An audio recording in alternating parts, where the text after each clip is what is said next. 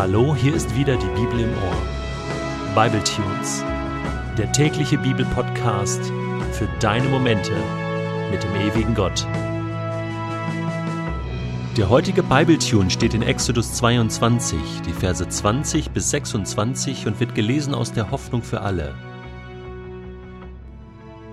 Unterdrückt die Fremden nicht und beutet sie nicht aus, denn ihr selbst seid einmal Fremde in Ägypten gewesen.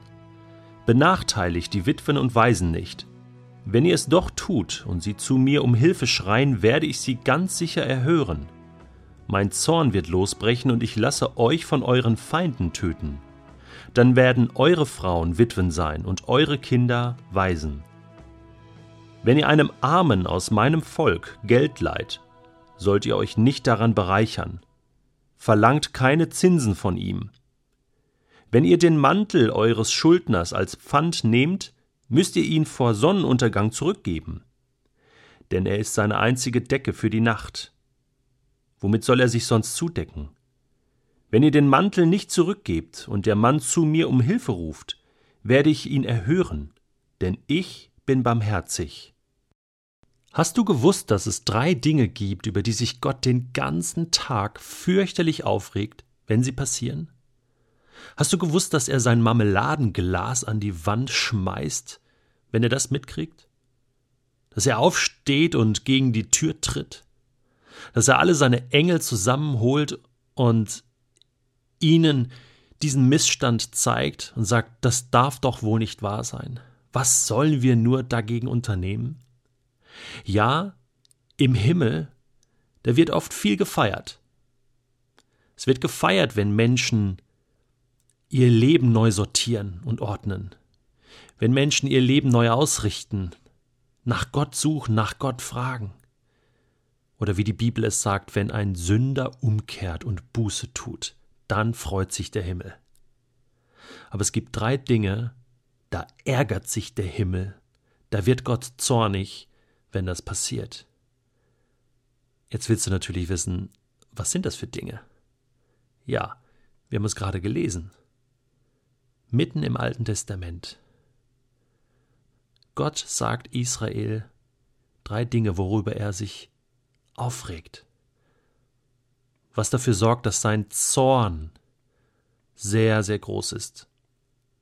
Und das bedeutet erstens, dass Gott nicht hinterm Mond ist, sondern er bekommt die Dinge mit, die passieren hier auf der Erde. Er hatte ja auch mitbekommen, wie Israel unterdrückt wurde von den Ägyptern.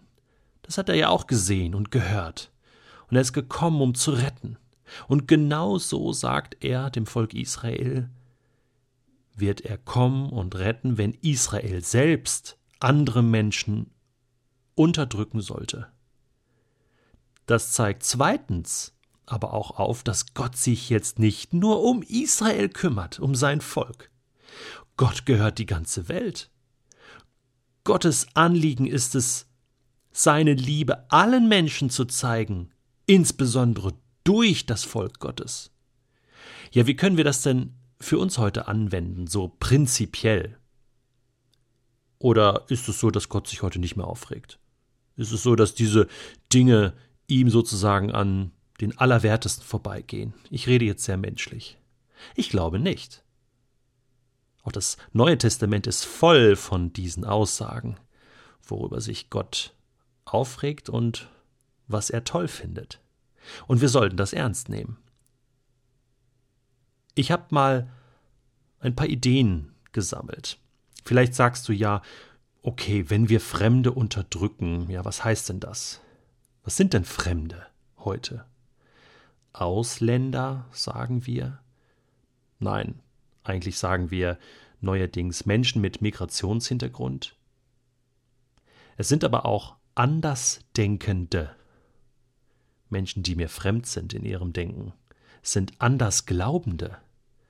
Da gibt es Leute, die sind esoterisch veranlagt, atheistisch. Menschen in meinem Umfeld, die Muslime sind, andere sind Hindus, andere sind Buddhisten. Die sollen wir nicht unterdrücken. Gegenteil, die sollen wir lieben. Aber was ist denn unterdrücken? Wenn wir zum Beispiel auf gesellschaftlicher Ebene nichts dagegen tun, dass diese Menschen unterdrückt werden. Wenn wir die falsche Partei wählen, was auch immer das bedeutet. Wenn wir innere Impulse der Hilfe unterdrücken.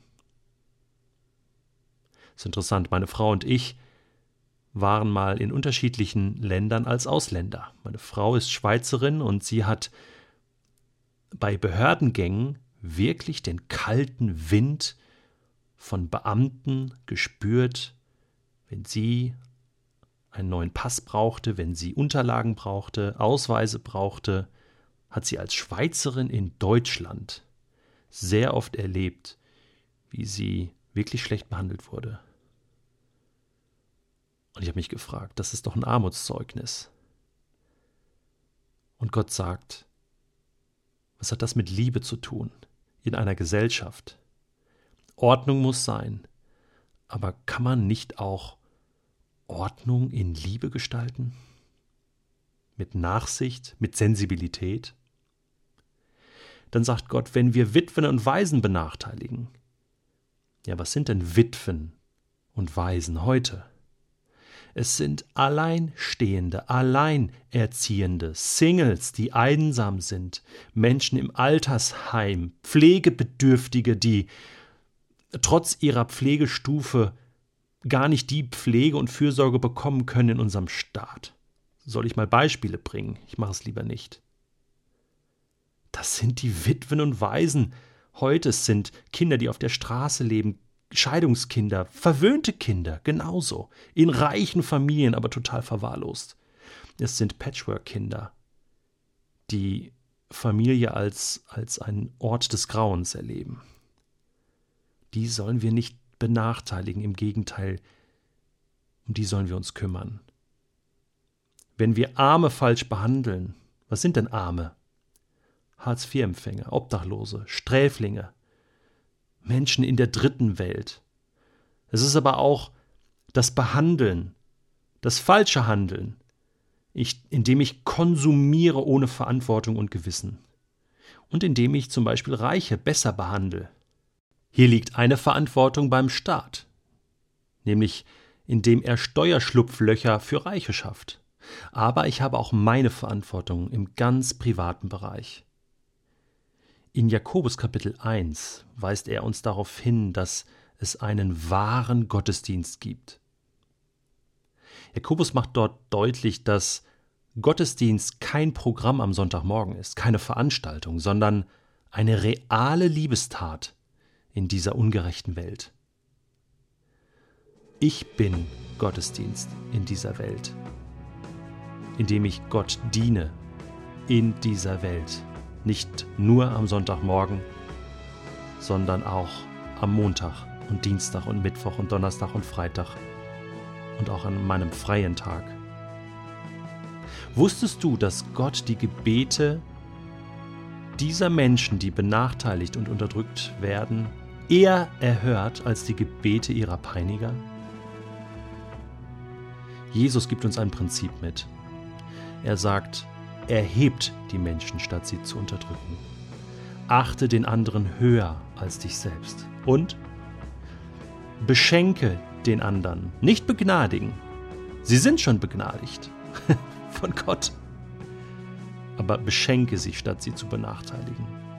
Zwei statt ein Kilometer, den Mantel und auch noch die Hose.